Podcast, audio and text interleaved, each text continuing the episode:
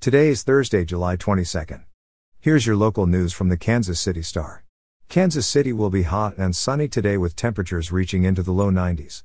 Here's today's top story Missouri Governor Mike Parson on Wednesday announced drawings with $10,000 prizes to encourage residents to at least get one dose of the vaccine against COVID 19.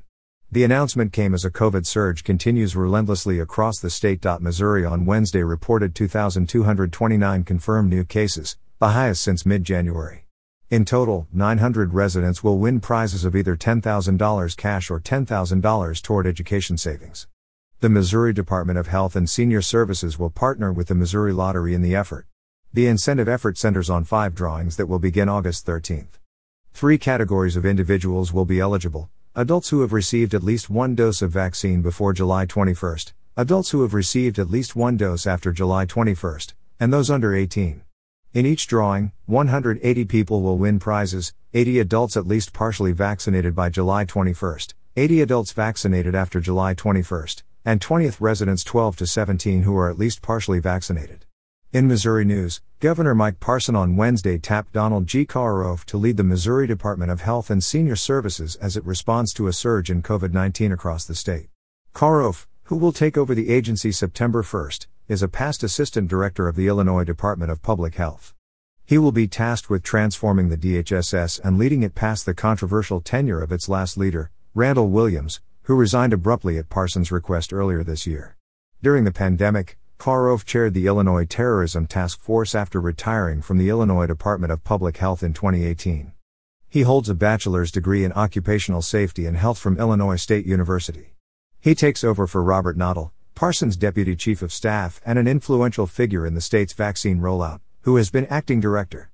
Knodell also does not have a medical background.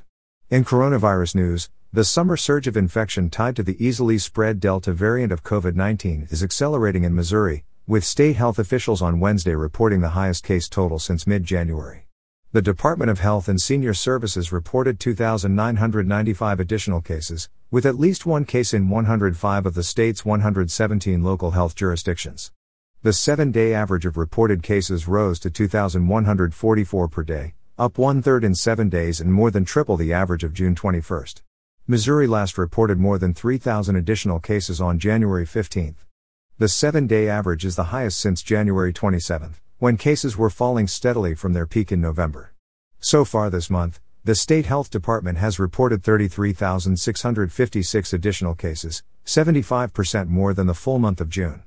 In November, the state recorded more than 126,000 cases.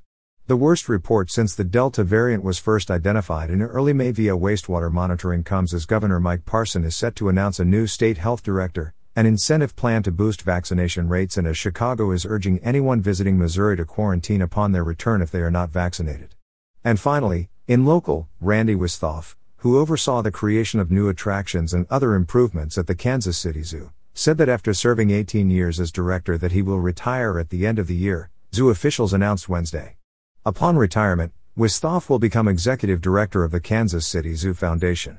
In his new role, Wisthoff will continue to work on behalf of the zoo. Following a nationwide search, the Kansas City Friends of the Zoo Board of Directors hired Wisthoff to lead the Kansas City Zoo in September 2003. Wisthoff was selected from six candidates tasked to bring a business-like approach and new vitality to the zoo that had experienced declining attendance despite significant public investment.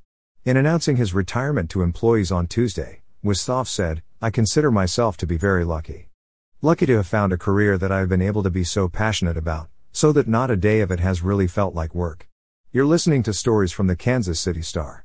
Find us at kansascity.com to read more about these stories and others.